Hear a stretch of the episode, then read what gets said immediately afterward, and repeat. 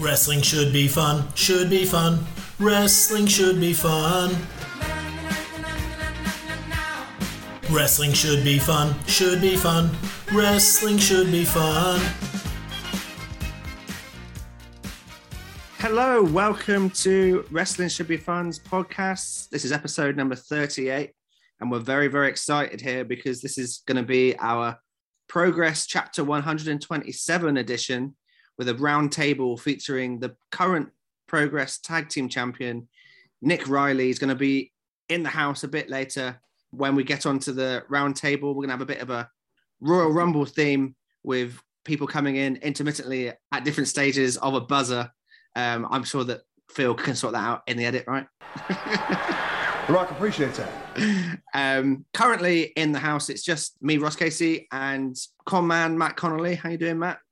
I'm very good. Um, I'm at remiss to mention off the bat that Roman Reigns is currently at 501 days as champion, which means he's two days away from the record as we're recording, which means when this goes out, Roman Reigns might be the longest Universal Champion of all time. I'm just completely beating home the point that I got that prediction right, basically. ding, ding, ding. and fair play to you. That that was a fantastic pick. And we were just talking off air there about looks like what like one of your predictions for 2022 may well be coming in with Revolution main event possibly being Thunder Rosa and Britt Baker. Well, yeah, let's let's not jinx it before it's happened. Um, but yeah, if it, if it is, the main thing is, regardless of my prediction or not, I'm looking forward to it because if it's the main event, they are going to go all out, no pun intended, and it's going to be bananas, right? Like those two have already shown they can put on an insane match. So they're going to try and up that, and they're both talented enough to put on. Yeah, I wonder if barnstormer. I wonder if it's going to be a straight up match or if they're going to have a stipulation, a cage or something. Yeah, I mean, where can they go from?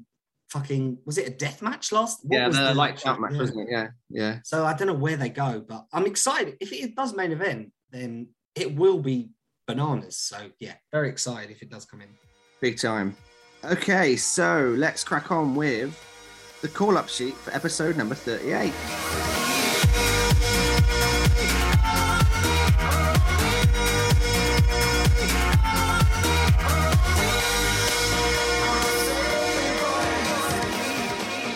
Right, we've only got a few uh, this week, con man, but some good ones.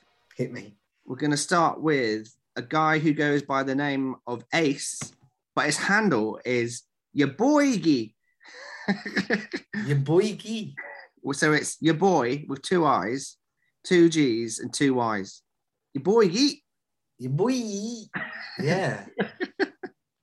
oh God. I mean, he's given us something, but he hasn't given us anything at the same time. I don't know what we do with that. I mean, he sounds like a frat boy Sounds like a frat boy. with Uh, that sort of intro. He's called himself Ace, and he's got a picture of SpongeBob SquarePants as his profile picture. So Listen, if he thinks he's the ace, we'll give him Tanahashi one off match, but he is getting squashed in eight minutes. but he does have an awesome um, theme tune with SpongeBob. Who lives in a pineapple under the sea? It's Yeah, we'll, we'll give him that. Yeah, that's fine. Uh, next up, we've got Festus Berry, the rural juror crunch.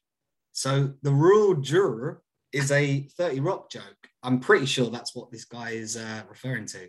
The Nice. rural juror. Um, so that is why Dom should be on the podcast because that's the 30 Rock joke. And I know Dom's a big 30 Rock fan. At Absolutely, least I think he is. So yeah, can we just give him a 30 Rock gimmick? I don't know what 30 Rock gimmick is, but if he's got a 30 Rock joke in the middle of his name, I like the fact that he's also mentioned that he's going to kick the dictionary's ass. So he's going to have really good diction. He's going to have a fantastic wordplay on his promos, and he also calls himself mostly harmless. So maybe he's so he's just like a mid card act that's really good on the mic. Yeah, we'll go with that. That that sounds good to me. Nice, Festus Berry, great name. Festus Berry is a pretty decent wrestling name, to be fair. Not the first Festus in wrestling though. Unfortunately. Next up, we've got John K.O. Jimenez, who says never give up, and he's from the United States. If that isn't the UFC gimmick, I don't know what the fuck is. like that is the most open goal UFC gimmick. He's put KO in the middle there, isn't he? Yeah. He's he's leading us down a way that I think I'm going to take. Yeah, I can see him in um, a Lions Den match against Dan Severn. Yeah. Yeah, I think he's definitely coming in thinking he's Charlie Big Bollocks and getting dealt with. Again, we're, we're not putting anyone over this week. That's my plan. That is not happening. But um, yeah, Two more. Let's see if you can put any of these over. We've got Jeremy Perry, who also goes by the tag of Hank Calhoun. Great name for a wrestler. He's a proud husband and father of three. He's a retired professional wrestler of 20 years, Hank Calhoun. oh, fuck me. EWF, OCWA, and ICW Pro Hall of Famer. Die Hard Bears, Bulls, and Cubs fan. Well, I can't not put him over. He's put himself over. And his counter, making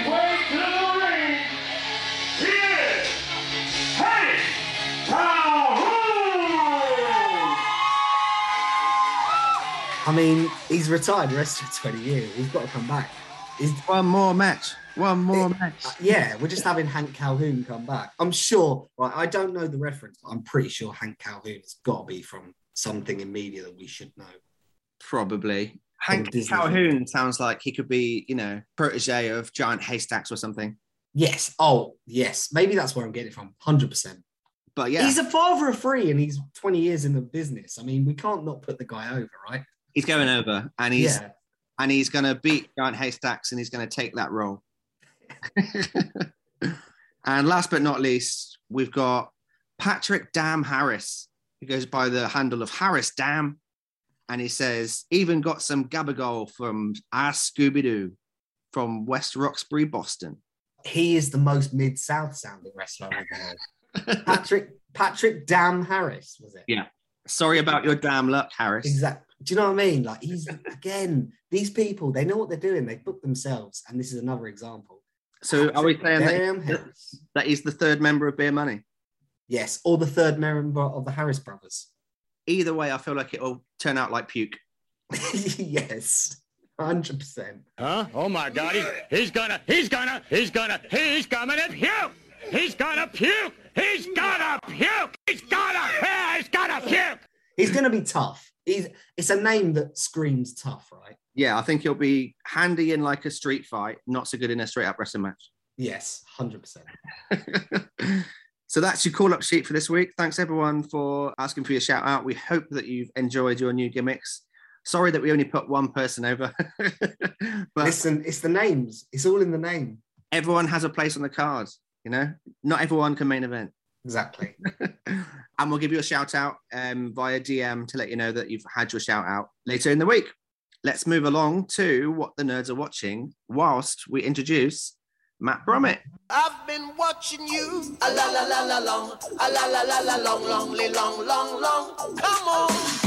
A la la la la long. A la la la la long, long. Welcome along to the podcast, Matt Brummett. How you doing, Matt?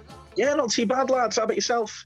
Yeah, very well, thanks. So, lads, it's been a fair while since the last podcast where we talked through day one and Dynamite and uh, Raw and SmackDown and whatnot.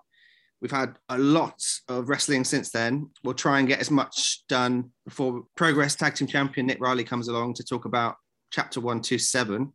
Anything that you want to start with, Brum? Yeah, I mean, well, I guess spoilers. I saw Dynamite last n- uh, from from last night. Um, can I talk about that, or will it ruin your guys' day? I watched it last night as well. Matt, are you all right with me going ahead? I'll get spoiled. It's fine.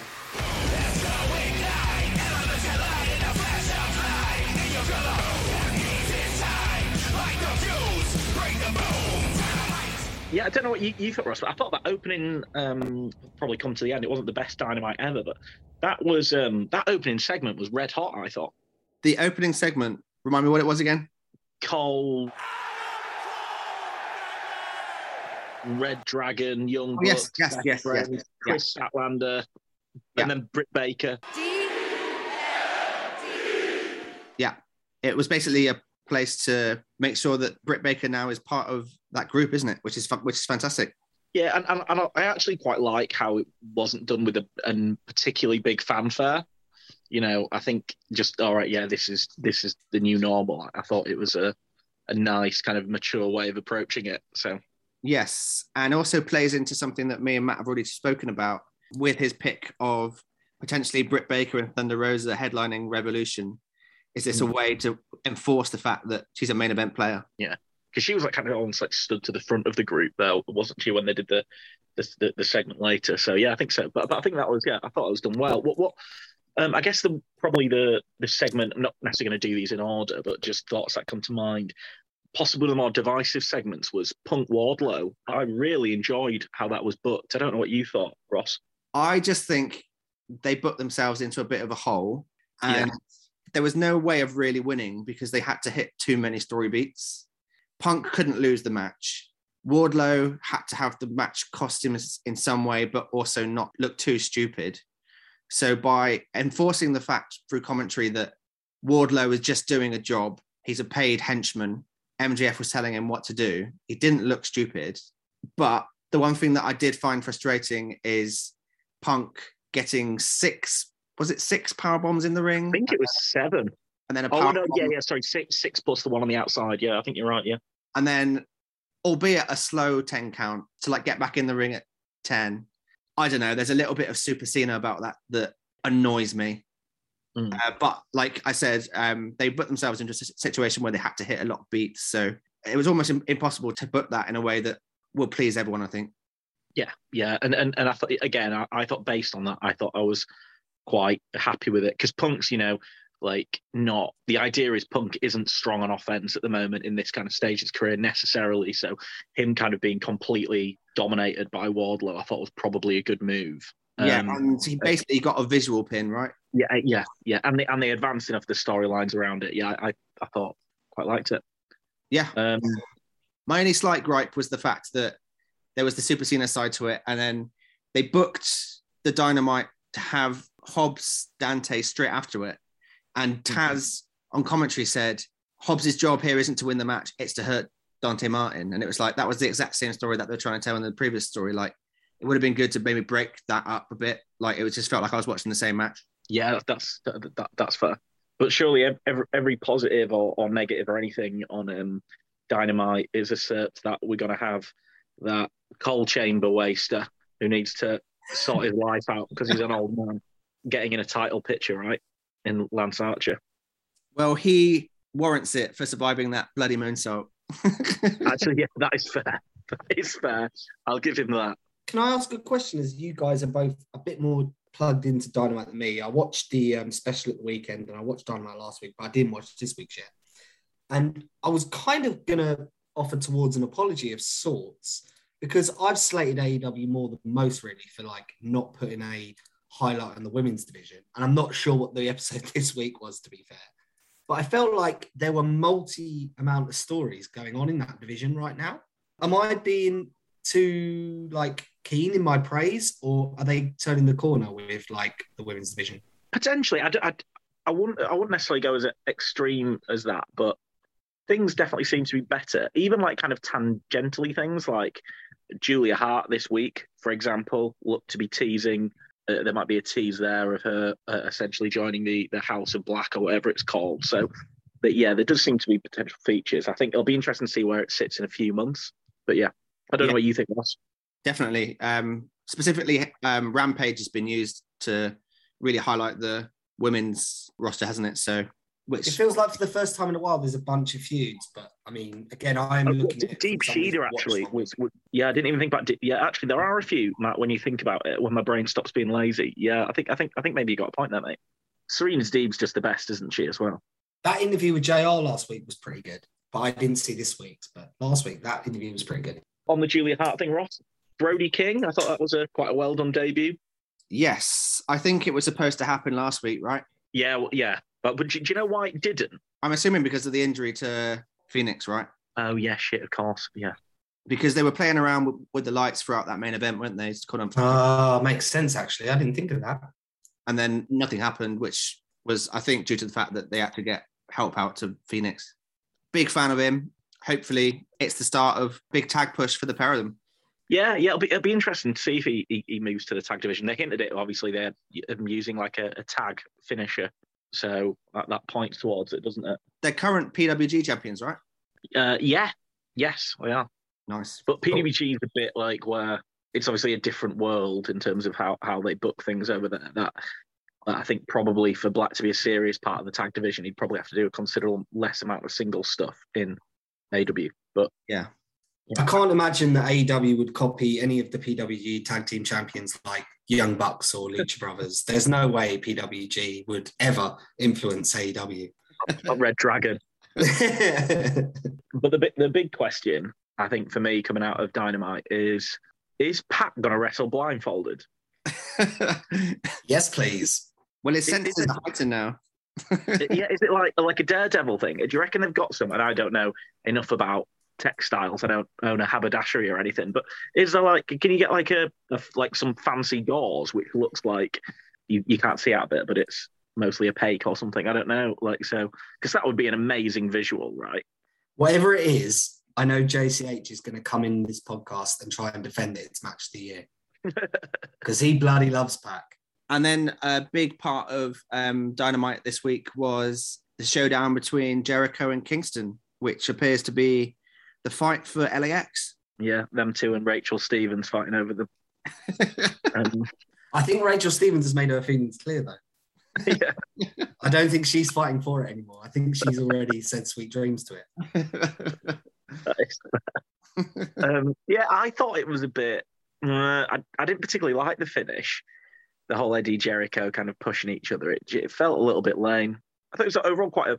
a I know quite a few things. I thought it was a pretty placid episode of Dynamite, actually, by their standards. I thought it was a two, but still hit plenty of story beats, which is brilliant for Yeah. them. Do you think it's going to ultimately be the like end of the inner circle? This story. Inner Circle. I mean, about fucking time if it is.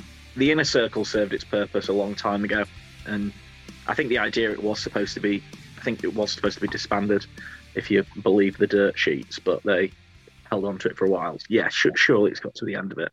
Which will mean that we'll see Jericho in, in the Rumble, right? Like it, that's as stupid it sounds. Like that's not wild. No, like, no. because it's Not wild. Jericho. Like it could happen. I know that we spoke about it in the in the podcast last week, and it feels a bit more and more like it may happen. Yeah. I think the actual, I think the problem with Jericho is like it actually loses its luster a bit. Like Jericho could come on at like 75 minutes as a sub for Swindon, and I'd be like, oh, I didn't expect that, but I wouldn't get a massive pop out of me. You know what I mean? Jericho, it's what he does, isn't it? What about if it played as Titantron first?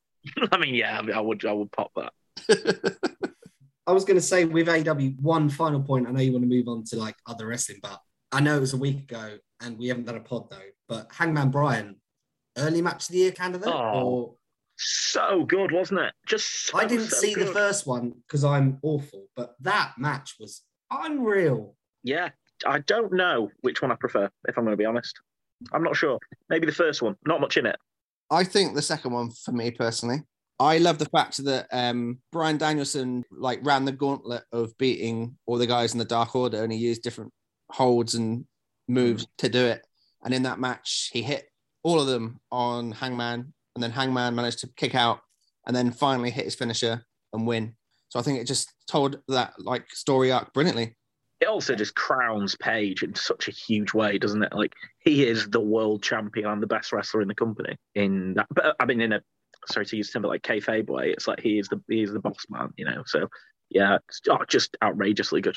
It's my match of the year so far, but I, so I just wanted to say that before we moved on to all the other Yeah. stuff. Yeah. And, and it's the 13th of January into the other Yeah, exactly. Yeah. After two weeks where there's been about approximately 50 match of the year candidates because there's been so much wrestling though. Quite right to point that out, actually, Matt. It was an absolute dream of a match. Conman, did you want to talk about Hard to Kill? I will cover Hard to Kill in three minutes tops.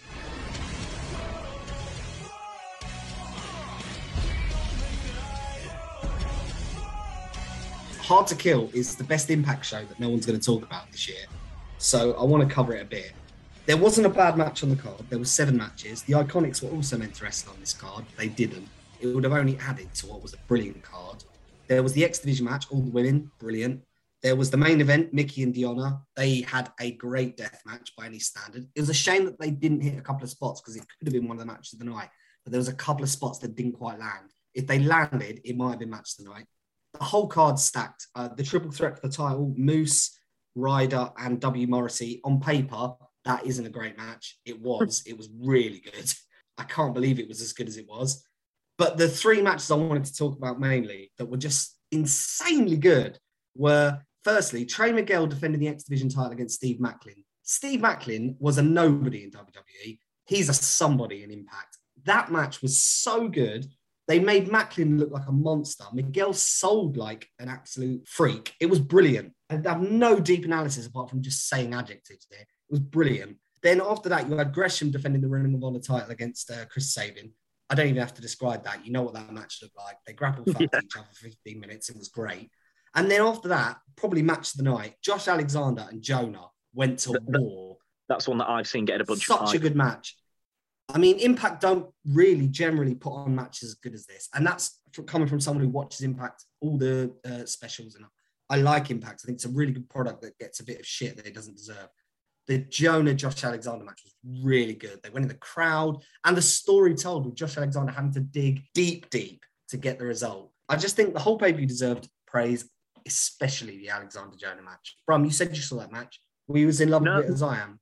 No, no, sorry, I haven't. I was saying, I Oh. said I saw that that match seemed to get a lot of hype from the card, and ge- generally the the cou- couple of bits that I saw, because I think you mentioned something about it, and I was like, oh, what should I check out? But yeah, the response seemed to be really good overall. But that match in particular, people said it was really good.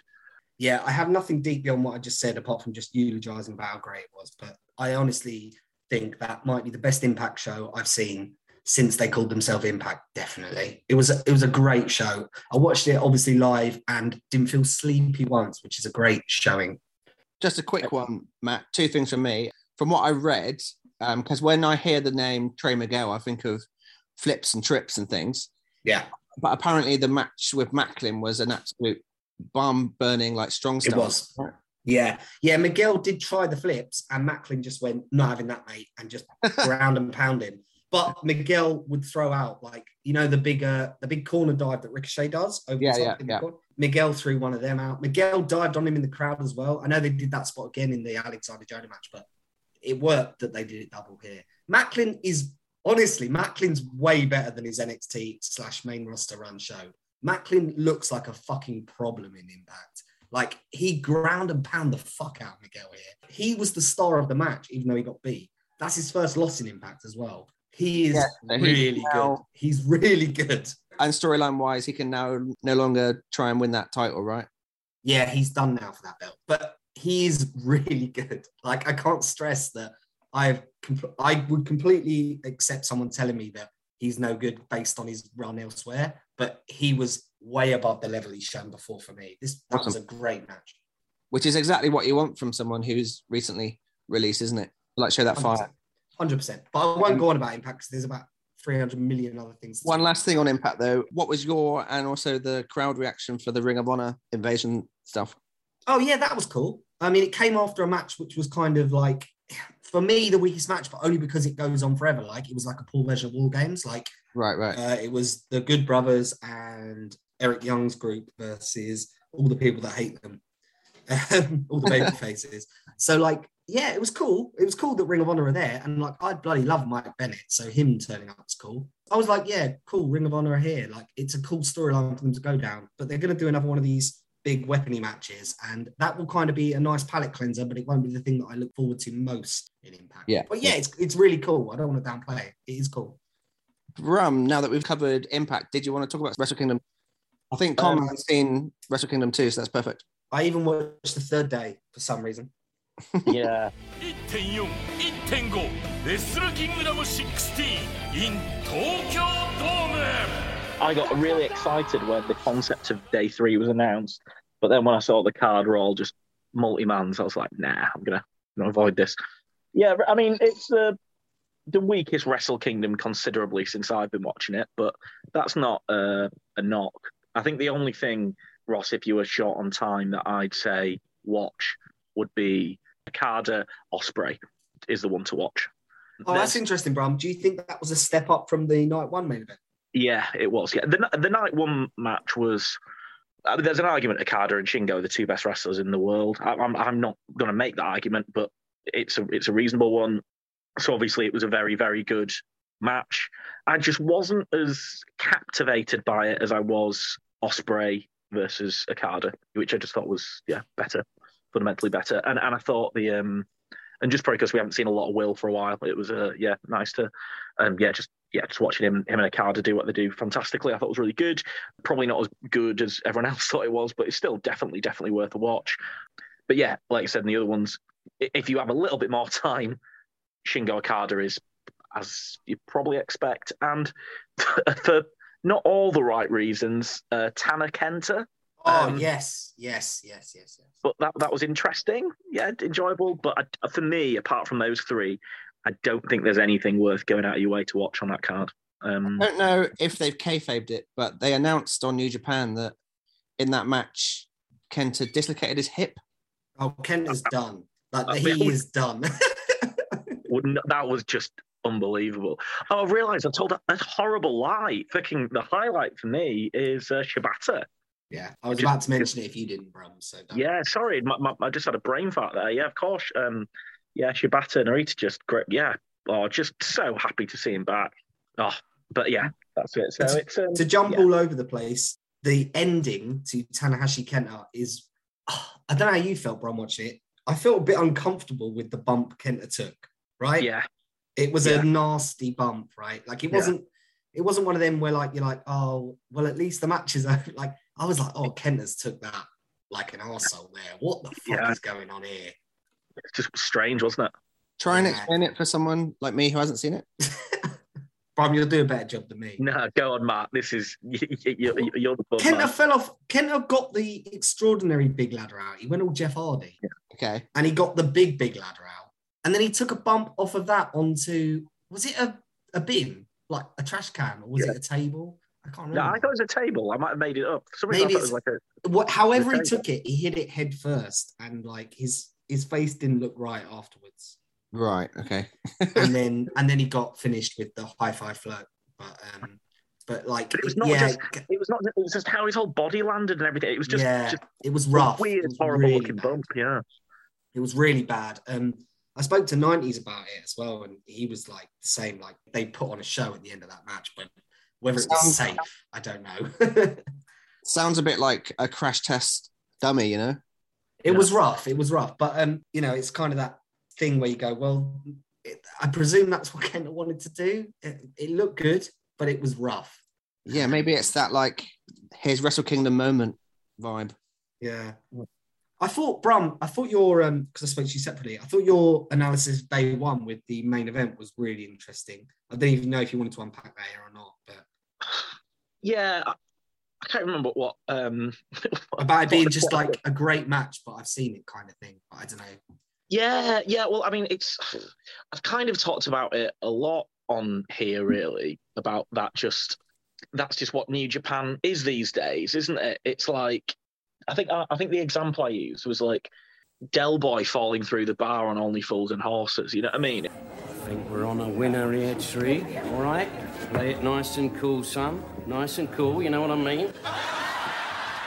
It's you know, it's an iconic and funny bit, but like the eighth time you watch it, it's still it's just the same bit. And even if you have like Daniel Day Lewis and like Mark Rylance as Del Boy and Trigger, you know, the two best actors ever, it's still going to be Del Boy falling through a bar, which you've seen a hundred million times, and Trigger makes a face.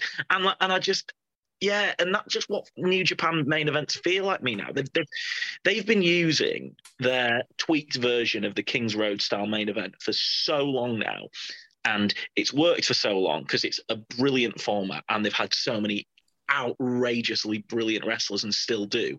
But there's only so long I can I can watch that shit for. And no matter how good it is, and I know that's probably a bit twatty, but it's the truth. Wrestle Kingdom reviewed by Stewart Lee. slash slash extras slash extras. yeah, because that wasn't actually the the point I was making. I probably should do a different example because it is a Stewart. But do you know what I mean? Like it's like an icon an iconic moment that you see, and like people say, "Oh, that was brilliant." Probably the first time you watch it, and then the more and more you're like, "Oh, I'm just kind of used to that now." And no matter who are the people delivering it, it just is what it is. So I, for the record, I preferred the day one main event to day two, but I don't think there was much between them.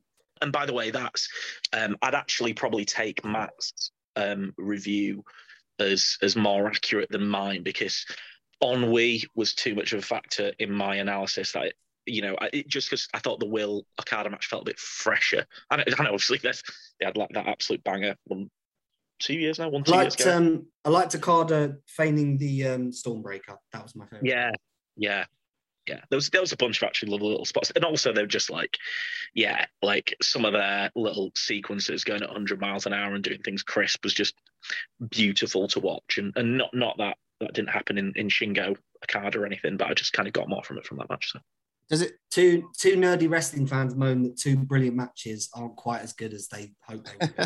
There you go. but, but, but actually, I think my point is that probably they, they, they probably were as good, and they probably They were. were better. 100. And percent 100. percent They were great. and- and- and actually, if I watch, you know, like so people say, you know, oh, is that better than like Omega and Omega Okada, the series of matches I think are, are the best series of wrestling matches of all time. But if I'd have seen that Shingo Okada match first, if I'd have seen that in you know 2015 or you know the the Ospreay Okada one, I'd probably say they're the best matches ever. Hundred But percent. because we're now watching them in 2022 after I've Yeah. keep watching that, it's just not the yeah, it's just yeah, it's just the same. Not same No, I, old com- shit. I completely agree. I, I, yeah, I was being funny, but yeah, like I just want to make the point that like even when New Japan put on bangers now, we're still not completely satisfied. Which I don't know how we solve that problem. But like, yeah, I- I- I- they, they've just got to. They can still do those matches, but that can't be every fucking main event. Have just like have Okada's next one. Him just like you know. it's just- Naito, right? He's got Naito again, right? Yeah, I I would fucking I would have Okada squash Naito in about four or five minutes. Yeah, um, because Naito is got, and I know that he's got his lovers, and that's fine. You know, nothing wrong with being a, a fan of someone, but he has been stale for years and years. He needs something, and you know, him having a competitive match with a Okada and getting beat after 31 minutes is who the fuck needs to see that again? Just have him get cocky with a Okada early on and get Rainmaker twice and pinned after like four or five minutes, and everyone will be like, "What the fuck?" And then you can actually do something. And then what? New Japan gets buzz. Um, Okada's fucking boss man. No one knows what's going to happen with his main events. It's like, what does Naito do now? Like, it just, you know, it's not fucking hard, is it? What you 100% do is, you, bro. what you do is you go Cody Rhodes and you have Naito wear the t-shirt in that match, losing losing three minutes, then take the t-shirt off and leave it in the ring. Ross, can I say for your sensibilities, I think Naito v Cobb is right up your street, by the way. Oh, Oh, yeah, really? yeah. You'd like you'd like Naito versus Cobb, yeah. Yeah, Okay. it was a great. It was a really good match, but I think it ticks all your NWA old school work a limb boxes. Oh, Yeah. yeah. Okay, brilliant. Thanks for, for the recommendation. I, I honestly, yeah, I think it's a great match as well. I'm not doing that just to pander. I think it was a. It's one of the matches that will get lost in the card, but I think it was really good. Just quickly, I've got uh, like two little things to chat about for nerds watching. I watched SmackDown last week.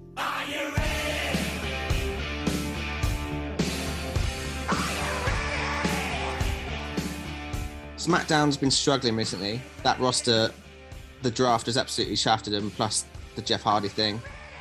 Um, and Drew McIntyre is now injured as well.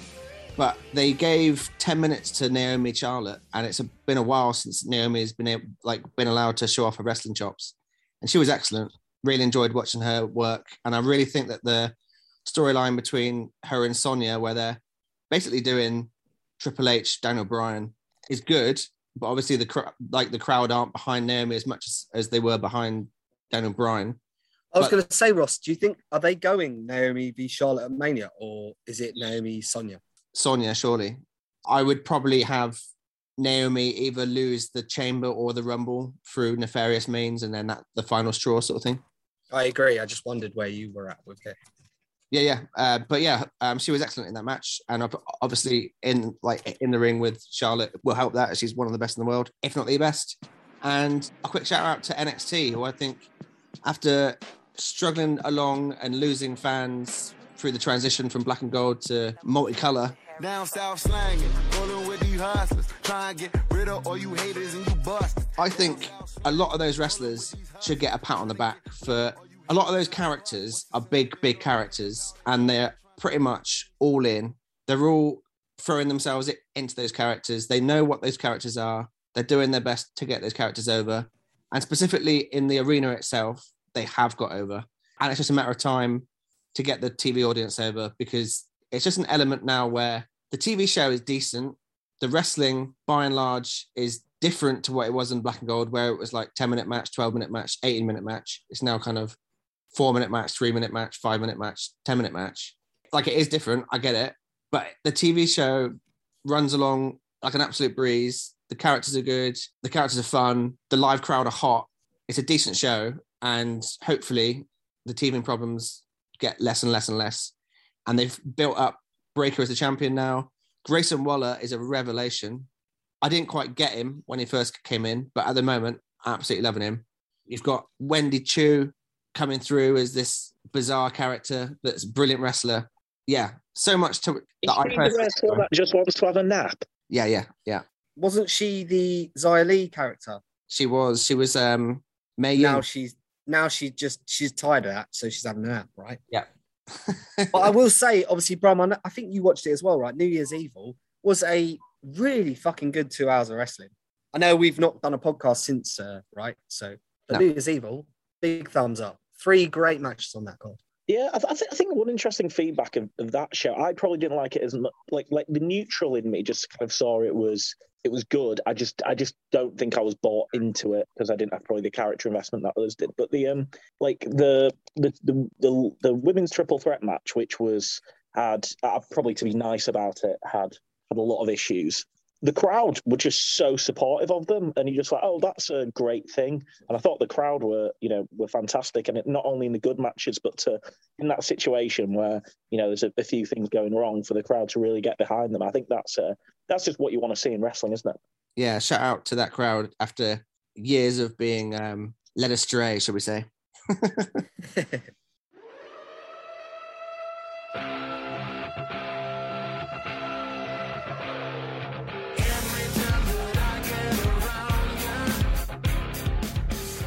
Okay, so we are now joined by Progress Tag Team Champion Nick Riley. Thanks so much for coming on, Nick. How are you? no worries at all. Yeah, I'm very good. Looking forward to it. Good stuff. Say hello to the two Matts. Nick, how's it going? Matt. Um, so yeah, just I, I a few questions for you. Yeah, yeah. Uh, for people that don't know you, I've been doing a bit of research on you. Is it right? Yeah, that- go on. Is it right that you were um, based from Tiverton and that you started wrestling in 2009? Yeah, I think so. I, I was near. I'm near Tivit, or that's where I started anyway. Um, and yeah, 2009. Yeah, sounds about right. Yeah. It's, it's a struggle to right. remember, you know. I try and remember what year I started and how long I've been in it, and uh, after a while, the years the years kind of just blur into one. So um, yeah, I think you're pretty spot on. Perfect. And I've been looking through your cage match, an absolute dream of a podcaster's admin is cage match. I've seen that, um, that you've actually wrestled in Tiverton recently. Yes, I did. Yeah. Um, so I was trained by uh, Joel Redman and the UK Dominator, and it was the UK Dominator's uh, retirement match. So we had that. Oh, that was wow. a good laugh. Yeah, I only know of him through the pictures, and he's an absolute beast, isn't he? isn't he? Yeah, he's quite a monster. Did you manage to get the slam in? yeah, just about. Um, it was frightening when I was a was a young boy coming through, and he it was massive then. So, so yeah, imagine, yeah. it Just- hasn't I changed. just looked on the cage match. Is that the English Lion, Eddie Ryan? That's it. Yeah, yeah. There we go. I've, um, yeah, I've wrestled him many a time as well. He's a good lad, Eddie. Yeah. So, uh, um, obviously, you've been going for 12 year. I t- do you know, I take out the COVID year because, you know, no, to me, we didn't wrestle for that. What felt Yeah. like a year anyway. So I'm going to call it 11. still though. That is a decent effort in the uh, UK. It is, isn't it? Um, yeah. Obviously, at the start of your tenure, the UK scene was very different to what it blew up Oh, into. definitely. Yeah, I think um, I was. You know, I was thinking the other day when when we were first traveling to shows, we used to we wouldn't even have to. I, say it like it makes us sound really old, but 2009, we didn't always have smartphones. So you, if you wanted to get to a show, you drove into the city, and then you just find someone, ask them where the venue was. It was that kind of, you know, that's how mad it was to me. Like Yeah, now, yeah. we just put it on our phones and we're there. But yeah, it's crazy. What was the weirdest place that you've had to get to? That's a good answer. Um, I don't think I've any been to anywhere that's been weird, but I um, there was like a few people at our training school that would go. That this guy that went, uh, he had to go to like Gloucester, and he ended up going to London because he had no idea where he was going. um, yeah, he did. He did lots of things like that. Just about. I won't, I won't name him, but yeah, just about 200 miles out. yeah, yeah, exactly. I don't even know how you go that way, but yeah, that's how he was. It'd have to be Um, a pretty big show, I guess, to ask someone there where the, where the show's running. Yeah, where's Gloucester? Oh, right, back the other way. And looking through your cage match, Nick, I can see that you've um, wrestled for the Ring of Honor TV title in Cornwall versus Jay Lethal. Yeah, I did. Do you know what? I completely forgot it was for that as well. Someone asked me about that match the other day. I was on a podcast. Great match, loved it. Jay Lethal's class wrestler. Um, but yeah, I forgot he put that on the line. I think I had a title on the line as well, so it ended in You like did, a, yeah. a, a double a double finish or something. So none no one won. I think that's how we ended it. No one won apart from the fans. Yeah, yeah, that's it. And Really he good was- finish for him. And you've also fa- uh, faced the likes of Will Ospreay, Marty Yeah. Scurll, Jeff Cobb, Paul London, and even Dick Togo. Oh, do you know what? Absolutely loved it. Togo? The fuck? Yeah. Were you Nick? Oh, were you man. Dick Riley when you were when you were against Dick Togo? Was it? A yes, it was. match. It was, yeah, yeah, and uh, and I think to be honest, that's where it, when I was wrestling as Dick, that's what that kind of uh, era was when it started taking off, and and that match I remember. I think I was giving him insults because he was called Dick, and then I'd sell it like I was confused because my name is Dick. um, it's on YouTube somewhere, but it, he's so so good. But that um that back senton when he does off the top rope is horrific. I can imagine. It- So, did you go out afterwards with Dick Togo? No, I, I wanted to, but um, I think I was wrestling somewhere quite far away the next day, so I was Oh, uh, I was yeah. hesitant. Wrestler life. Yeah, isn't it? Yeah, Um, weigh up the the rough drive. and obviously, um, you are now currently tagging with uh, Charlie Sterling. Yeah. Um, and it's not the first time, of course, that you tagged. Um, you tagged years No, back no, yeah, when he was under the, his different name as well. Um, so, is there a genuine friendship there? yeah, yeah. I've known Charlie. I, I want to say pretty much when I came in, maybe maybe a year so year or so later, and then we've been mates ever since. Pretty much like the same stuff, apart from he's not a big football fan, but but everything else we like the same and always kept in touch. Um, so when this opportunity come, I actually Progress actually wanted to bring me in, and then uh, what, one of the promoter he was saying that they were going to run a tag tournament, and I said, "Oh, I've got this idea that me and my mate Charlie," and he said, "I know Charlie is," and then we went from there, and it just kicked on. Nice, nice. Um, must you- say that the um, sorry to jump in, Ross, but those vignettes at the start were adorable. With you guys just saying how great friends you were. It was They were a real know, highlight of those early progress shows on the network. Yeah, definitely. Um, do you know what it did? It- because we had no fans there, I felt those vignettes really they made you want to watch it because they built a story, and especially because watching watching fans with no shows is it's hard. Like it's even hard for you know I'm a wrestler and I watch it and I find it difficult, but but those those packages definitely made you invested. I found anyway. Was there like a, a conscious decision for you guys to kind of go like really human with it? Because they didn't feel like wrestling vignettes. They felt like it's like Yeah, I'm just- you know what I mean? Yeah. Yeah, I, I think it was because we we saw the other uh, the tag vignettes and um the, the like Lykos gym do their own kind of thing, and we knew Sunshine Machine were going over the top, and we just said like uh, for us our, our best attributes to to be ourselves and to be we have kind of like a, a lot of banter together.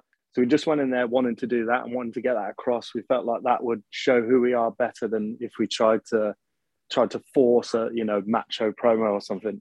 So that's what we did. Yeah, and I'd, and I'd love to second what um, one of the Mats said there, where um, it, was a massive, it was a massive part of um, getting you over with these boys. Um, I was fortunate enough to see you a few times at uh, Chaos when you were Yeah, um, oh great. uh, still wrestling as Dick Riley Yeah. uh, with uh, Big Grizz. Um, Yeah, yeah. and, yeah, it didn't take long for these boys to be completely happy with what you guys were doing. I think the first Oh, match class. was it the Jones match, boys, that you first saw him in? Quite possibly. Uh, Jones and the other lad, the big lad. Oh, Brendan White. Yeah. Yeah, Grizzly Souls. Yeah. Yes, yeah, yeah. That was our, our first. Um, we did we did three with them, and that first one was like that was. I think that was the first time I'd wrestled since the start of the COVID uh, like cut off. I think it may have been the same for the rest of them. So we were all. Uh, I don't want to say we we're not uh, not physically, you know, in the best condition. Well, yeah, no, I suppose we weren't in in the best condition. So by the time we we'd had a few months back, it, the, the I think the second, yeah, the second one's my favorite one of that series. Yeah, all those matches are just great, and the match actually that you had versus Sterling was amazing. I really love that match, mate. Amazing Ah, match. thank you. Yeah, I was really proud of that one. Um, and I, I always say to Charlie as well, the, the only thing is if it had fans there, God, it would just would have been so much better. Yes. Um, Yeah, 100, It- I'm going to back Ross up on that. That match felt like a, a big deal. Yeah, it was. Yeah, it was thank you. presented in an, like an epic way as well. It was quite long, Yeah. if I remember rightly, as well, wasn't it? It was like yeah, that's right. And talking about fa- having fans back, Nick, this will be your first show at the ballroom. I'm sure that you, yeah. I'm sure that you've Do seen know- footage of ballroom shows in the past and seen what the Yeah. fans are like. Are you very excited for it? yeah, definitely. I um, me and Charlie have this conversation all the time. We don't even know if we're going to come out and people are going to hate us because we've been wrestling in front of no fans. So to us, we don't know what reception we're going to get. And I've watched a few uh, few of their shows on the network, and they they can be quite hostile. So who Yeah. knows? Yeah, but I can't wait for it because just fans give you energy, gives you atmosphere. Even if you feel a match isn't going well, if the crowd are into it, you could just flip it on its head so easily. Yeah. Um, so, So, um, just makes so Nick, Nick, have you not been to a progress chapter as a fan before? Out of interest, No, no, no, never. Always wanted to. I've nearly been booked twice. I was like a backup. Someone couldn't do it, and then the last minute they could. I think that was in Bournemouth. I was going to be on, so I've been chasing to get on there for well years, I reckon. Finally getting to do it is the the lads on here might be a bit biased, but I, I can't imagine you're going to get a great reception in the ballroom against TK and Mambo. But we'll- Do you know what I mean? that in a Yeah, this is what he said as well. Um, I I mean, you sound like a lovely bloke, Nick, but I'm going to be booing the shit out of you if I'm going to be honest. no, honestly, it don't. You know, it don't matter to me. But what I love about it though, Nick, is is the fact that obviously TK and Mambo are going to have the home kind of crowd because Yeah, they're like so well known in that venue in that promotion. Mhm. But but um, knowing what you and Sterling are capable of, I love the fact that either you're going to get kind of a muted start and then you're going to win them over. Yeah. People are going to boo you, and then by the end they're going to cheer you. Yeah. And, do- you know what? I think it will be the second one, which I'm completely fine with because you. This is for, for me and Charlie as well. It's um, it's like fresh water. We have to show what we can do. You know, you're not expecting everyone to go out and watch what we've done. We'll show people what we're capable of, and then that hopefully then will get us some back in. Absolutely. And final question before we go into the card itself. As there someone who's been around the block um, doing the smaller shows in the UK, is there anyone from the scene that, that you feel is the next in line to kind of be brought up into the progress roster? Oh, that's a good question. Do you know, I can't think off the top of my head, but I know that, that there's so many that like deserve that platform to be seen. But I'll, I'll have a think and get back to you. Cheers, mate. From following Chaos, I would love to see uh, Bino have a shot. yeah, he's wrestled a couple of times there before, I think. I saw Bino on a show. I think I think he's done some dome shows, but like he, did- never. he wrestled. Um, he wrestled Pete Dunne in a dog match. That's it. That's it. Yeah. I was there in Birmingham when they they did that. Yeah, Yeah. What a he was over though. Dunne Like he was over even for that Bino. To be fair. Yeah. Well, anyone who has that theme music, they're getting over. yeah, that's right. and, and- and on a follow up to that, Nick, in terms of uh, people in your past Yeah. showing up in progress, what what do you think the chances of uh, of seeing Redman there one day? Yeah, I think he fits the bill. Um, he's obviously, if you want a straight laced British wrestling chain wrestling match, he is the man for it. You know, he he taught me, and honestly, he there's still things that he does, and I think, bloody hell, like you never taught me that, and it's. I really think if he had a proper wrestling match there, he'd get so over, so appreciated. I think Him and Allmark, for example, I think would tear Yeah. the place. down. definitely. And if rumor has it, get him versus Corey Graves. Come on. yes, yes, I've seen that. I've just read that today that he's coming back, possibly. so moving on to the, the next part of the podcast is Yeah. the round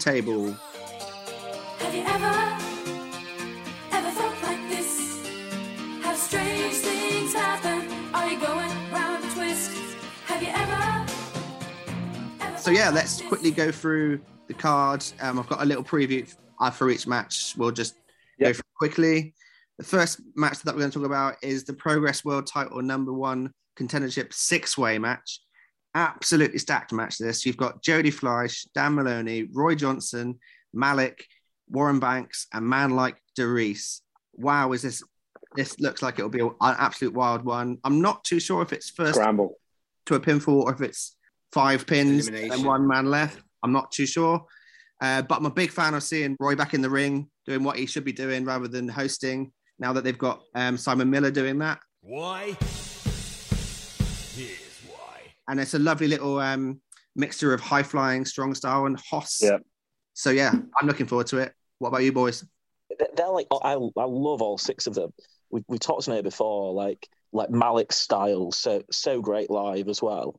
I mean, I'm at the moment. I mean, Jody Fleisch, Walthamstow boy, all over him. But um, I, I mean, Mm-hmm. the guy who I want to see win, who I just think is absolute complete package at the moment, is uh, Warren Banks. He's, I think he's incredible. I think he's got everything. Yeah, it's just, it's. Just, I think that's just Yeah, going to be great.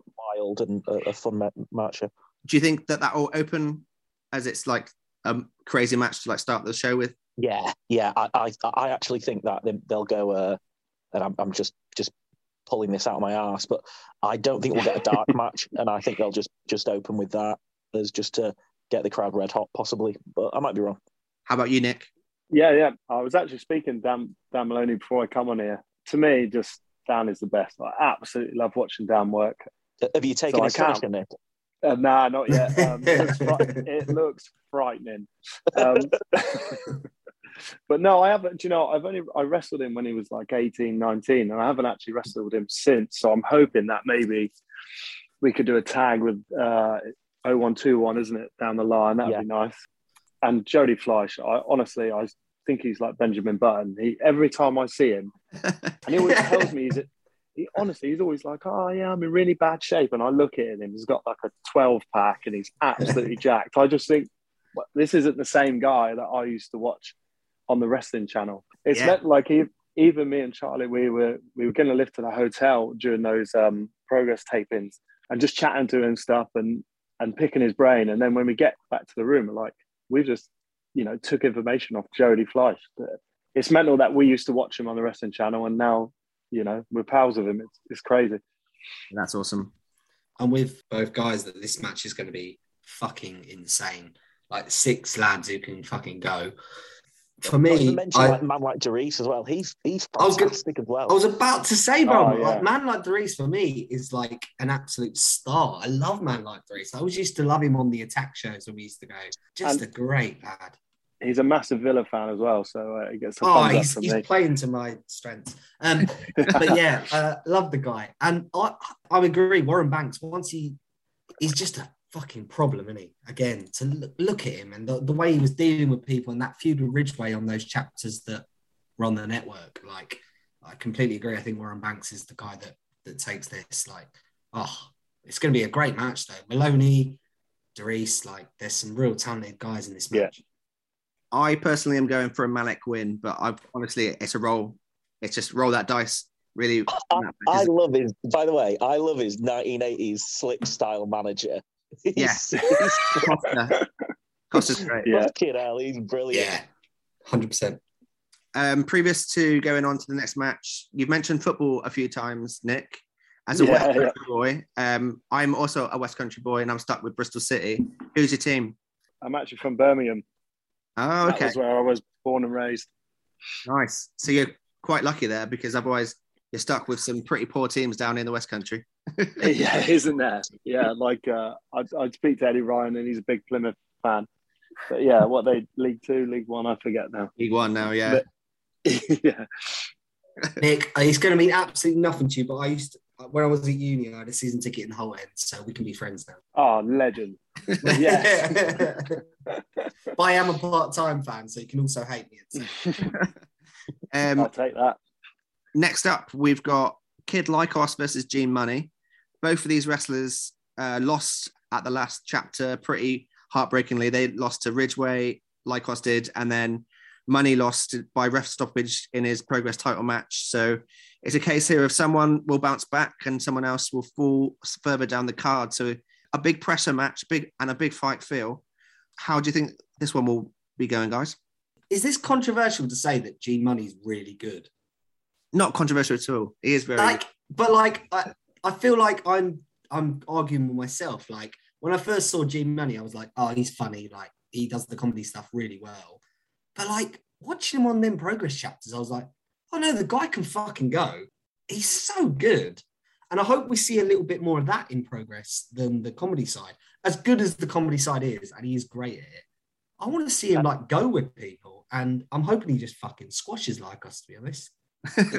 it's, it's, I thought his promo to build the uh, the Cara match was really good. Yeah, it kind of gave you chills, and that, that was a that was a very good match. We, oh, we didn't actually talk about this before. Maybe we'll get to it with Cara, but talking about Gene versus Cara from the from the last show. Nick, you had a banger with Cara. That opening stretch was mental. Yeah, it was. Um, you know, I was talking to to someone the other day. There's a bit in it right near the start where I go to moonsault and he goes to do that John Woo drop kick, and we like we like collide, uh, and I knee him straight in the side of the head, and he is rocked like he doesn't know where he is. And uh, I just and thought then that was my- really good selling. I didn't realise he was actually done. yeah, it was legit. and, and my nose hit his knee, and it just like just exploded. It's kind of like, well, there's no fans there, we, so we could stop and we could, you know, sort ourselves on that. But we just in our heads, we're not, in, you know, we're, we're carrying on. We just p- carry on going. So I think like the next 30 seconds after that, a bit ropey because none of us know where we are really, and then we sort of kind of come back into it. But um, yeah, when you watch it, it's that bit there is just a car wreck. Talking of uh, strong style, then Nick, with um, Gene Munny having coming off one of his toughest losses, do you think that that will see the serious side of of uh, Gene Munny in this one? Yeah, do you know? I'm going to go with uh, with Villa Matt here and say I I've seen some I've seen some clips of Gene over these shows and I've seen them live.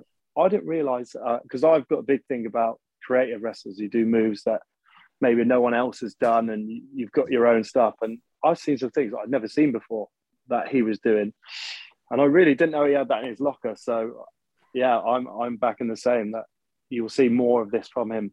Yeah, sh- shout, shout. Um, and in terms of predictions, guys, for this one, I'm going Gene. Yeah, I'll go Gene as well. Actually, yeah. Team Gene.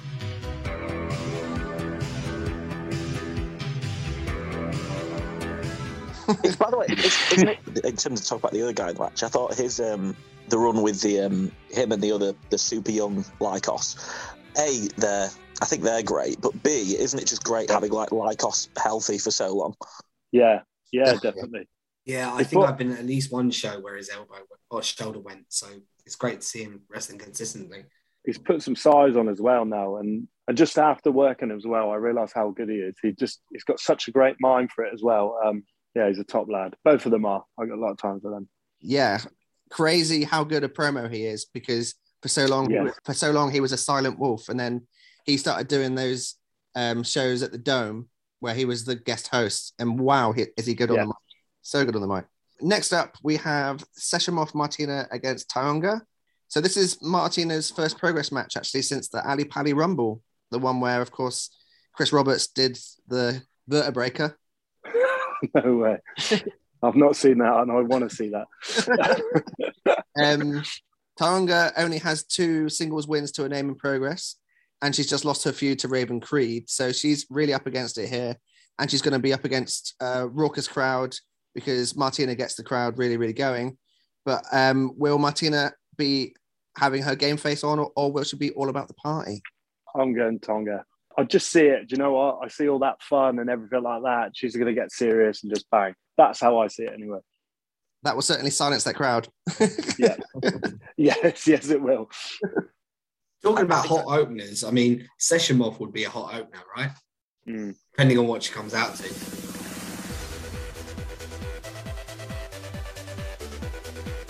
But I think I, I personally really like to see like Tonga win this. I, I, I love uh, you know Session Moth as much as everyone, but like um, I think especially because obviously she's not been she was new. Nick, I guess you, you may know this. I think she was new Yeah. during the um, the no crowd era. So having like her kind of first crowd match is a big statement win against like a Brit Rest legend. Established, I mean, like, it? or- Yeah, or a UCAN legend. Like I think it'd be, yeah, I think it'd be really cool to see. Like I said, it will silence the crowd, but I think in a good way. Yeah, definitely, and it helped build her as well. So um, yeah, I, I agree. I think, yeah, I think Session Moth is good enough. Cold take. I think Session Moth is good enough to get Tonga over if that's the way they're going. Yeah. yeah. Next up, we've got another women's match. We've got Lana Austin versus Charli Evans. Charli returns to the ballroom after her massively impressive performances over the pond.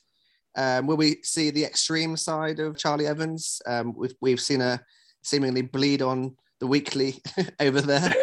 Um, and Lana's coming into this one full of confidence after finally ending her progress winless streak of six matches in the, in the last chapter with an impressive win over Laura Di Matteo.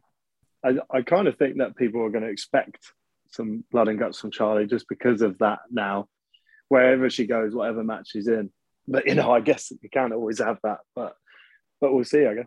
Nick, can I ask you again? This Yeah. is someone who, who goes to London shows. Lana Austin has, has been pretty consistently booked, but never in like a prominent position. But I know she's booked quite strongly, like North in England. Like, Yeah, how definitely. good is she? Oh, she's quality. It, you only have to watch like for me. So it's maybe it's because it's like a wrestler's take. I don't know, but I kind of know how good someone is by how they move in the ring and how they maneuver themselves for everything. And she's just class at that. And that I think that's why, and probably the experience as well. She's been wrestling a long time. Yeah. Um, so I do hope she, I do hope she gets a good push. She's good good enough to. I think sometimes like, it can like work against you at times if you're seen as being like the good hand almost, and you just given Yeah. like the person on the way up or whatever without actually, you know, getting that up. Well, in, I know she's got a lot of opportunities elsewhere, but maybe in progress, not got the opportunities uh, her experience has probably deserved. Yeah, yeah, I'd agree to that. And then next up, heading into the second half of the matches, we've got Dean Allmark versus Axel Tischer, which going to be mat-based grappling at its finest, and I personally can't wait for it. Um, it's going to be the first time encounter for the pair, which is pretty cool, and a ballroom debut for both men. Allmark has only lost once in progress, and that was to champion Cara Noir out of his six matches. So he's got a very impressive win-loss record. Yeah. Tischer is making his debut for Progress, where of course his ring cap for mates made such an impression. So I'm massively looking forward to this, and I think it's going to be one where the wrestlers will be backstage making sure that that is one that they watch. Yeah, definitely. Um, I've never seen it personally, but I think it's extremely rare that you'll catch D Mark have a bad match. So, um, yeah, I think this is going to be. I I don't want to say match of the night because there's so many candidates for match of the night. But Axel's WXW champ as well, is he? I think he is. Yeah. I think yeah. So I think there's there's another added incentive there. So yeah, I really think it's going to be a banger. Yeah, I'll agree with that. Uh, sorry, Brum. I'll, I'll go Yeah, now. no, go babe. for it, um, but yeah, this was the match when um when I said to my mates about this card, and I was like, "Should we go?" This was the match that caught their eye. Maybe it's just because obviously Axel has has been in WWE and they recognise him. Yeah. But yeah, Allmark, Allmark was a bit of a standout at times on on those shows. Like I'll be honest, as much as he's a legend of the Brit wrestling scene, he was a guy that wasn't on my radar because I've not seen him. But watching him work, I'm like, fuck me. How have I never seen Yeah. this guy work? Like he is an absolute smooth as fuck, right? Uh, and Yeah, this is is. no news to anyone, uh, anyone who's listening. Like you all know this, but yeah, it's the match that I might be most looking forward to. So I presume Axel gets the win, but like this is going to be a fucking great match. Yeah, I, th- I think it's it's sometimes weird as a like a wrestling fan, especially when you I get probably like those guys watch a lot of it. You almost like naturally like subconsciously fantasy book in your head and think of pairings and think, oh, those guys would be a great click. I'd never like put together like Allmark and Tischer in my head, but it's one of these things you see it on paper, like, oh my god, that's well, well done, the people at Progress for finding those two names and putting it together because it's just going to be incredible. But just like, yeah, just a, a one that doesn't naturally come to mind. But when you see it, like, oh, obviously that's going to be brilliant. I, I think quickly on All Max again, I, I watched all the, um, all- seen all the Progress shows, but but yeah, specifically the uh, the ones during the No Crowd era, and like similar to Matt, but maybe a little bit worse. I had um, heard of Allmark, but I just think of him as All Star, and I think there's sometimes a natural thing in a lot of wrestling fans that kind of look maybe down on that type of British wrestling, the camp style or whatever. And like you realize when you see that, like we're just idiots for thinking that. And I, I was just felt myself like, why would I discount someone based on such a stupid thing like that when he's absolutely brilliant? like he's also, he must appeal to someone like you, Nick, because he's got like all the moves. I know that you're a fan of that It- style of wrestling, and he's just yeah, It, and it's just how slick he is. It just it makes it look absolutely effortless. And I seen on Facebook the other day, I think he's forty or forty one, it, and he moves like that. Jesus, that, it just puts No. so many people to shame almost. Can I just say, obviously, Ross and Bram, obviously, you'll know John, uh, my mate, of all the guys who were on them progress cards, and there was guys like Jacobs that I'd never seen that I'm just like in love with now. Uh, John was like, "Who is this Allmark guy? He might be the best wrestler I've ever seen." Like so, like so to him, Allmark is the absolute epitome He's of the what boy. progress should be booking. Love it. Next up, we've got the tournament final. Obviously, the previous winner was Charli Evans. So it's quite interesting that she's in the house for this card. Um, who knows if she plays a part in the finish of this, perhaps? You've got Rio versus Mercedes Blaze. Rio makes a ballroom debut here. She's only had two matches in progress. She's won both, made the final of the tournament. Blaze, obviously, far more experienced at progress, has wrestled at the ballroom previously, and she's won six out of her last eight matches in progress. So both wrestlers heading into the match full of confidence. Pretty much a 50 50 shout here um, in terms of who will win the match, but it should be a great one. Can I just copy James on saying that Blaze has got the best selection of jackets ever? so we'll give her that before Nick gives us Yes, the she does. actual the actual analysis, which is good. No, no, you're you're spot on. Those jackets are incredible. Um, I've I've now seen them close up, and yeah, they're class.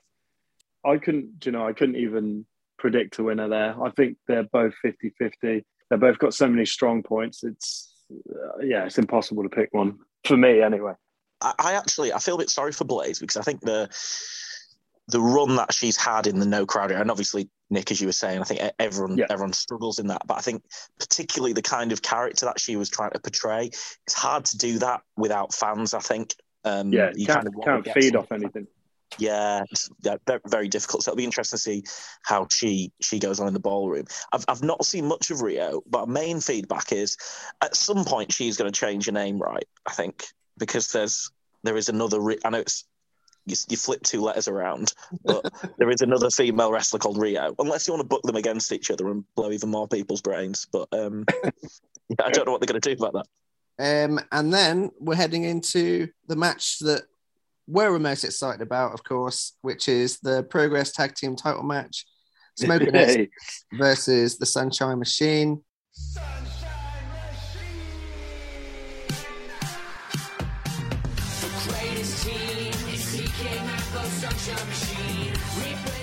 And the Sunshine lot have said that you've been ducking them after their um, streak that, uh, they've been on, but you accepted their challenge. Are you worried about them? They've just won the Rev Pro tag belts as well. Um, and I, I always said, uh, and I've said it to them as well. I love watching them. Some of their tag moves are so creative. So I just can't wait to mix that up with them and just just see what comes out, you know. So fingers crossed that we're going to steal the show. We have to admit here, uh, Nick, that the only other pro wrestler that we've had, had on this podcast is TK Cooper. So we're going to be pretty conflicted. I would say if you if you took a vote on the wrestling should be fun alumni, it would probably be unanimously against Nick. I feel like that's how the crowd will be when we uh, get there as well. Because TK and Mambo, like you can't help but love them. I love them. It just they just have something that draws you into them. Yes. I'm guessing you've wrestled them a bunch though, Nick, right? Like elsewhere or I've never wrestled Mambo. Oh, okay. I've wrestled TK in Strike a few times, and that's it. So it's great. I finally get to work him because I've been in on shows with him loads and loads. So yeah, I'm looking forward to that. Uh, do you have any tactics in place? But he's not going to tell you Um, now, is he? yeah. If I tell you, you'll listen tell to them. yeah, that's it. I have to keep them hidden away. Force them into putting the red Rev what- Pro belts on the line at the same time. That's that's that's the plan. What is quite interesting, actually, is that if they do win the titles, which we hope that that they don't. well, you're not, speaking for all of us. Politics right there. um, is that both the women's and the tag team will will uh, will be held by the same people in Rev Pro and Progress. No way. I, d- I doubt that's even happened before as well. Yeah, massively mad. So yeah, boys, how are you feeling about this tag match? I'm massively I. I think about six months ago, we said, what is going to be the first match back in the ballroom? And I think I said it would be something involving TK and Mambo winning the tag titles. But now Nick's on the podcast. I want to take that back. um, up, the, up the villa. up, up the villa. Yippee ki yippee um, Yeah. and no, uh, Ian I- Taylor's going to be in his corner. yeah, uh, John McGinn is going to win. The, Yeah. um, no, I, I just think it's going to be a it's going to be a great match. And I don't just say that because Nick's here. Like I think it's going to be potentially match of the night or match of the day, whatever we're uh, calling a progress. Sunday. yes, yes. I'm just looking forward to the match. I just think it's going to be an absolute banger because it's four guys who can go right. Um, and I'm not pandering to Nick. I do think that. Brum, any any other hot takes that aren't that? I, I, I am I am going to blow a bit of uh, smoke up Nick's ass just because I'm going to go on to say that I want him to lose. But the um, I do generally think that your lad's style is going to. I think it's going to be great because there will probably be a bunch of progress fans there that haven't caught up. And I remember when first seeing you, you guys, I remember just messaging Ross and like, oh, these West Country lads can go, can't they? Because it was like the the- the way that you look at is you kind of expect you to wrestle a certain like way, like both like technicians, and then you just Yeah, start definitely. pulling all these mad moves out your asses, and you're like, Jesus, this is like this is mad, and it's like, yeah, it's uh, yeah, and I think that when people those start things start popping up, I think uh, I think it'll be actually even better that there's going to be a bunch of the crowd that might not have seen you guys before. I think that'll actually, yeah, just those surprises, and when the the match starts to ramp up, I think it'll uh, it'll be brilliant. But one thing I will say, I was doing some research about this. Like Mambo has got the fourth most amount of progress matches of all time, and TK in eighth. If No Mambo's way. only Mambo's now only, if you not just chapters, but across everything, Mambo is now only 10 off, which is something that he's potentially, because the three people above him are, are not current roster anyway.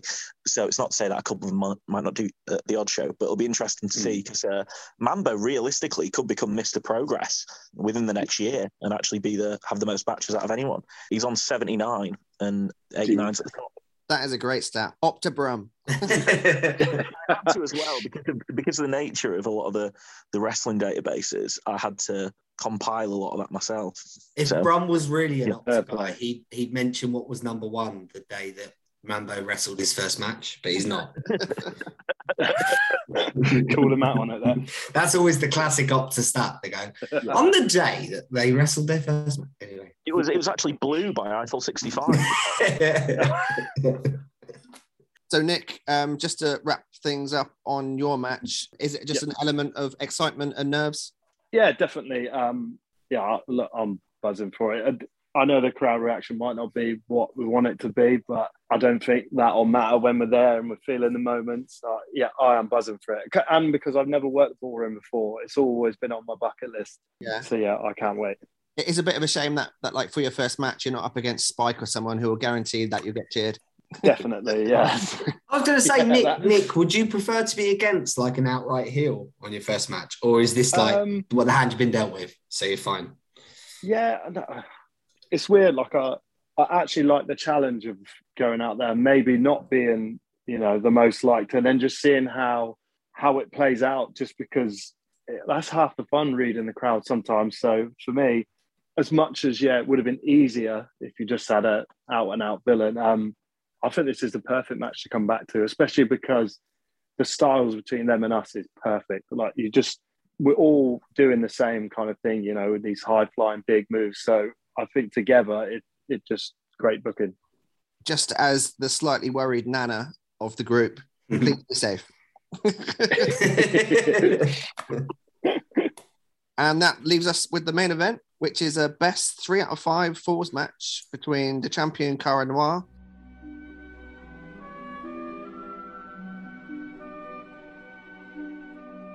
Matt Connolly's favorite wrestler of all time, and Chris Ridgeway.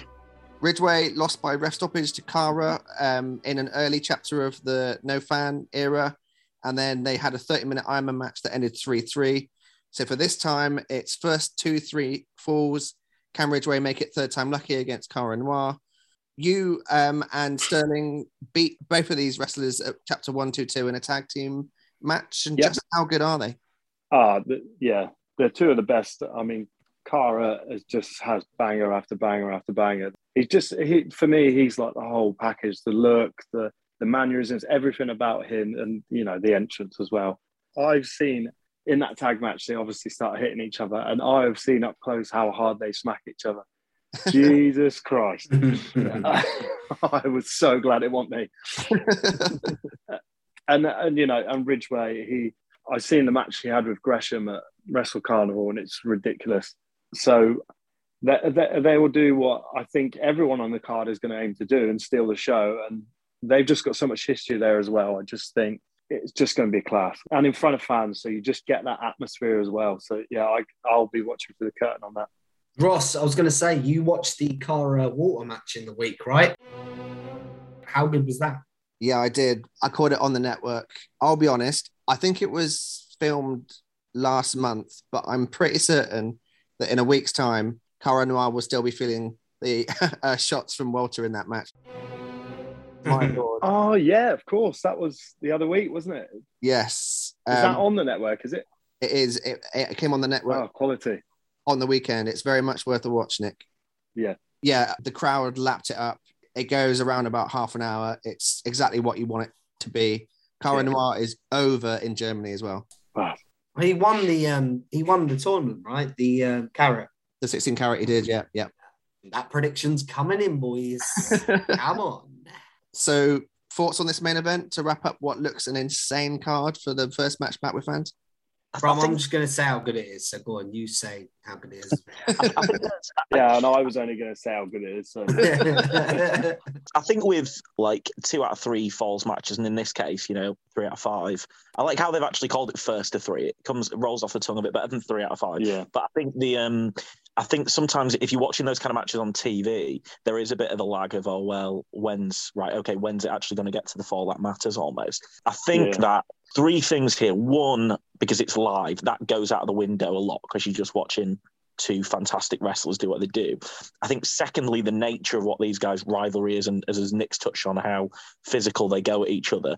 I think, you know, it's not going to be the first thing on your mind is the fall. It's just going to be the spectacle of it. So, and I just think it's been bolstered as such of an epic. I think it is, you know, again, the cold take last part of this is it's going to be very good, but I actually don't think the format is going to take anything away from it, which it sometimes does in its kind of TV equivalents. yeah, bang on there. my take on it is um, I keep on mentioning this match on the podcast, but I was at a show where Ridgeway played heel and he was up against Candy Floss and he was such a nasty bastard.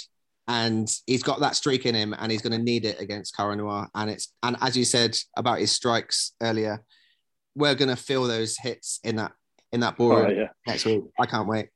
I think Ridgeway kind of gets done dirty sometimes. Like I, I always read a bit of negativity around Ridgeway, but he's always someone that's connected with me. I think he he hits as hard as anyone. I like I like I like the aesthetic he's gone for, like where he's just a fucking nasty cunt. Mm. So I'm looking forward to this a lot. Nothing to do with Cara even. Like I just I just like Ridgeway's in a main event spot. Yeah, he deserves it as well. He deserves a, a shot to be there. And I think, you know, to headline the first one back as well is big. Like, it's a fair play to the both of them as well. And he's main evented ballroom before, right? I remember him and Walter main evented. Yeah, it was, it was, it was him and Walter, wasn't it? Yeah. Yeah. So it's not unusual for him to headline.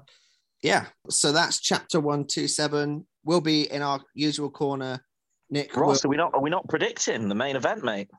It's Cara all day. Come on. what's the point in asking that It's done. Put a fork in it. It's done. Oh yeah, because because first show back, uh, there there's only going to be one title change, and we know what that is, right, Nick?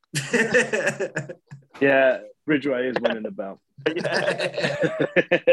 I'll go, go one step further on that. Yeah, I agree with you guys. Cara's winning, but um, Spike's going to win strong style, and he's going to be the guy to beat Cara. There you go. hot take Wow. um, One. Luke Moore. Yeah, that's it. Oh, what, what, what about is the, is the other prediction? What Do we think? Uh, do we think there may be uh, there may be something else? First first show back, new owners. Are they gonna maybe throw a surprise in, or, or not necessarily a surprise, but something else going on on the card that's maybe not necessarily advertised? Or am I am, I- am I getting just too giddy because I'm so much looking forward to the show? Do you know what I? I say I'm in the loop, but I, I obviously know little bits, but I don't even know if that's going to happen. But I wouldn't be surprised if it does happen. Do you know what I mean? That it's got that kind of feel, and we we only kind of get told about our matches. So if something is, it wouldn't even surprise me if they just kept it from us and it happened. Do you know what I mean? Yeah. In last week's pod, Matt Connolly predicted that Jeff Jarrett will be the progress champion by the end, by the end of the year. So Well, Wow. That never happened. But you, uh, You never know. extrapolate Jeff Jarrett for Ryback, and maybe I, we've got I a saw his tweets and I I, did, I thought, where the hell did that come from? So uh, yeah, you never know. Nick, have you got a slap nuts match in you? Do you think? yeah, I'll take I'll take the guitar. so that's the round table. Uh, we'll now move on to Booker Bingo. B I N G O and Bingo was his name. Oh.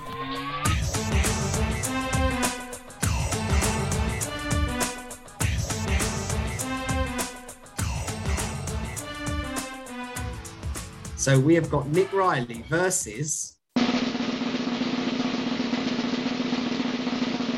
Asuka.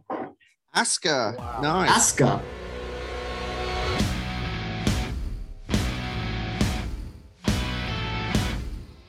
Do you want to give us the opponent and then we can? We Do you want me to give you the opponent for Asuka, and then you guys pick who you pick? Okay, the opponent was Jamie Noble. Okay, who wants to go first? We get so many agenda matches, don't we? Yeah, Nick Riley versus Asuka, or Nick Riley versus Jamie Noble. Okay, I'll go first. So this is going to be in the world of NXT. Um, Yep. Nick Riley and Charlie Sterling get the call up, and they skip NXT UK. They go straight over to Orlando, feuding with the likes of GYV and MSK and that lot, Imperium. And by the way, you'd have amazing matches with all three of those. And Asuka comes down um, similar to what AJ Styles is doing, um, but she does um, a little feud with uh, Mandy Rose. And there's a backstage spot where Mandy Rose is doing a thing where she's telling everyone that she's so sexy and she's better than everyone else because she's really attractive. And Asuka's had enough and she goes to do the green mist on her, but she misses. And um, we all know that um, Charlie loves a, t- a, a cup of tea because he's the um, mad teacups Yeah, and he's just having some tea and catering. And Mandy ducks, and it's actually Charlie that takes the green mist in, um, into the eyes, and he's out of action for like eight weeks because you know this mist is destructive. And Nick's left to bide time, wondering how he was getting his TV time for eight weeks whilst his partner's out. And he thinks, do you know what? I've seen Asuka have these matches in Japan against Suzuki, and she can hold her own up against men. And I'm going to be the first guy to break the, the intergender rule in WWE. Yeah. go on the next NXT show. I'm going to call out Asuka, and I'm going to say, my boy's in hospital, and hospitals in America cost loads of money, and he's struggling for money. And I need to fight for his honor. And we're going to get ourselves Asuka versus Nick Riley on NXT, let's say Vengeance. How that works. And uh, yeah, so it's a premium live show. so you get so you get that extra bunts. yeah, that's it. I'll take that. and um, the match itself is brilliant. It's back and forth. Asuka's got her kicks and a, um, and lots of her ass strikes, and it looks painful as hell. But eventually, our man Nick Riley gets the win, and um, at, and then at, at the end, Charlie comes out blindfolded, and uh, and we get the nice hug and redemption for Charlie Sterling. It's a pale. Superb. That was very well done, Ross. Thanks, mate. You've done this before. um, Brum, I you one. going next, right? You've Yeah, got can I, some can I have Jamie on this. Noble? yes, Jamie, Jamie Noble. Right. So, um, I know you guys call yourself wrestling fans, but are you really wrestling fans? Do you actually know the proper inside dirt? A question for you. Um, do you know what is the the most least known fact about Vince Russo? He's a fucking genius. I don't know.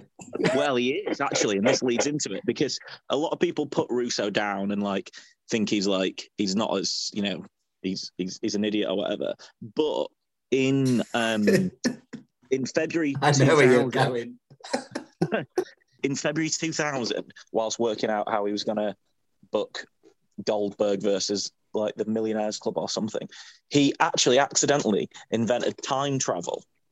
Um, so, and it's like, again, you guys, you're probably not big wrestling fans like me, you won't know this, but it's like most of us on the inside know, like Russo cracked it. But obviously, he cares about protecting the space time continuum. So he didn't actually like use it for anything anything dangerous. But he did get into a point where he wanted a he had a young dragons match, but there was a there was an a, a- against uh, Lodi and Lenny Lane, but they got injured late on. It's like what I'm gonna do. This is just there's no one in the roster that I can have a really hot match against the young dragons, bro. And I need a really solid two minutes forty seconds. 2000 Nitro Classic, what I'm going to do. Oh, so no. he uses his time machine to go 20 years in advance. And it's like, I'll just see what the closest shows around me.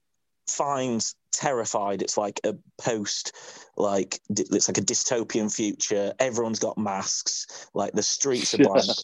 But he finds himself in like deepest, darkest Peckham and walks into this like what looks like some sort of abandoned factory um like and then just looks up and it's like oh there's a wrestling ring this is exactly what i need and he sees sees nick and he sees charlie and he's like fucking hell these lads can go what i need to do is uh i need to go over you know whisper in their ear after the match and they're like, they're like is that that looks like Vince Russo there over there. And they're chatting, and they they just, just come off a match with Lykos Gym. Like, that can't be Vince Russo. He looks about 20 years younger. That looks peak. That, it must just be a lookalike. And so he comes over and goes, Oh, no, lads, like just you. Uh...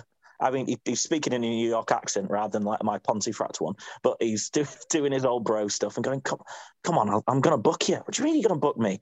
Look, What, on one of you like your new weird Christian shows? No, I'm going to book you on Nitro. Young Dragons, you up for it? And then he's like, they have to go speak to Wizard James. Look, have you got? Have you got? Uh, can you leave us off the next show? We're gonna go. We're gonna get booked on Nitro. I'm like, what do you want about that? So don't worry about it. Vince has got it sorted. So gets him in, getting his time machine, ships back, straight there, no build, walks straight out. Nitro set. Everyone's going wild. They're like, who are these young hunky studs? They look like something straight out of the NWA. These are going to be amazing. But then they're pulling out all their flips. Everyone's like blown away. It's like, oh no, they can actually go. They're like the uh, Steiners come Juventud Guerrera. Everyone's losing their Yeah. shit. It's the best. It's the best, best two minute forty second classic that 2000 Nitro has ever seen.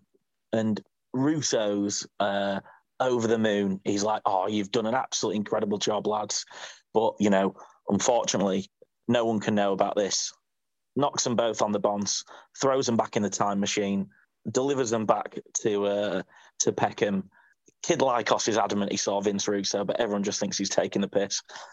Wizard James thought it was a wind up. We go back to normal, but if you go back and you look on the right tape, and apparently, and uh, well, because that was the big thing, you know, it got shown live because obviously they needed the match, but Russo had to speak to Ted Turner to get it um, written off because obviously, if people saw 20 years' time, they'd realise that uh, time travel was possible and they'd be bothering Russo again, wouldn't they, when he just likes to do his podcast and that kind of stuff.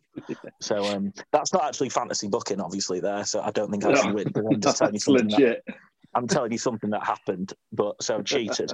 But yeah, there you I go. actually, I actually watched that episode the other day. So oh, is, is that the same one where Nash like uh, squashes about nine people in the same match without pinning anyone? and, Or and doesn't pin them. Yeah, yeah, yeah. yeah. It's the same one. And Lex Luger beats Buff Bagwell with a clothesline. Yeah, it's the same one. Yeah.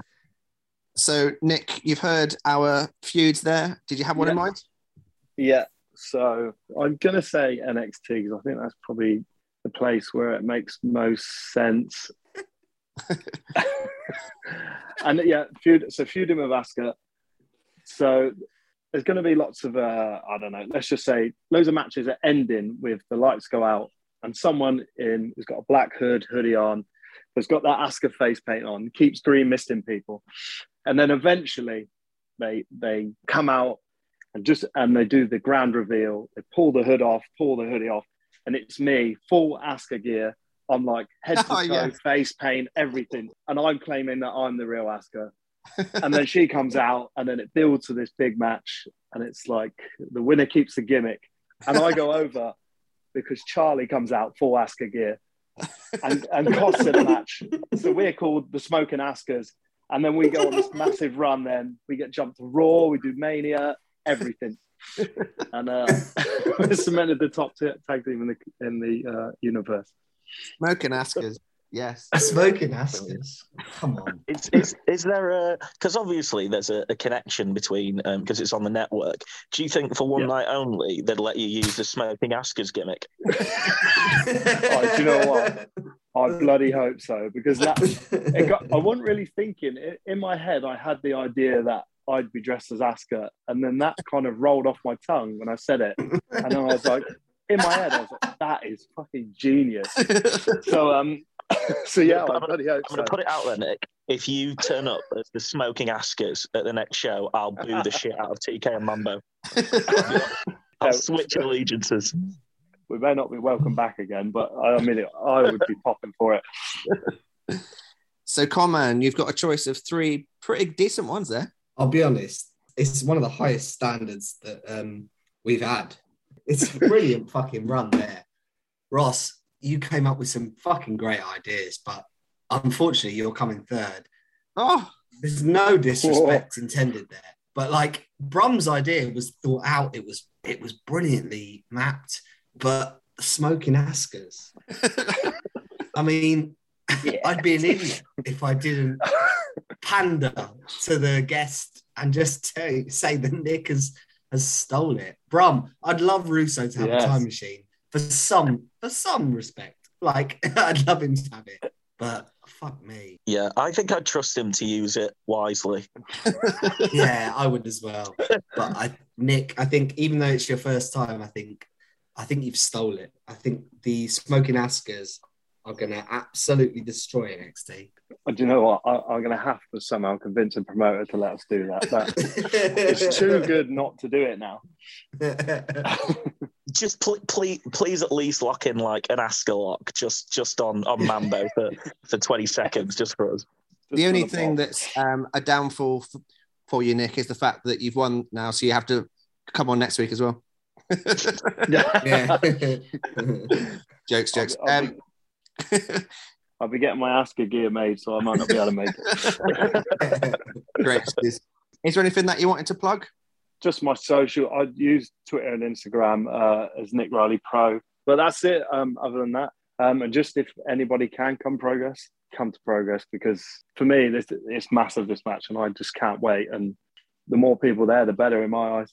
I can't wait for it. Absolutely. Well, you certainly won us over, and uh, we're looking forward to the match. And we apologise for booing you in advance.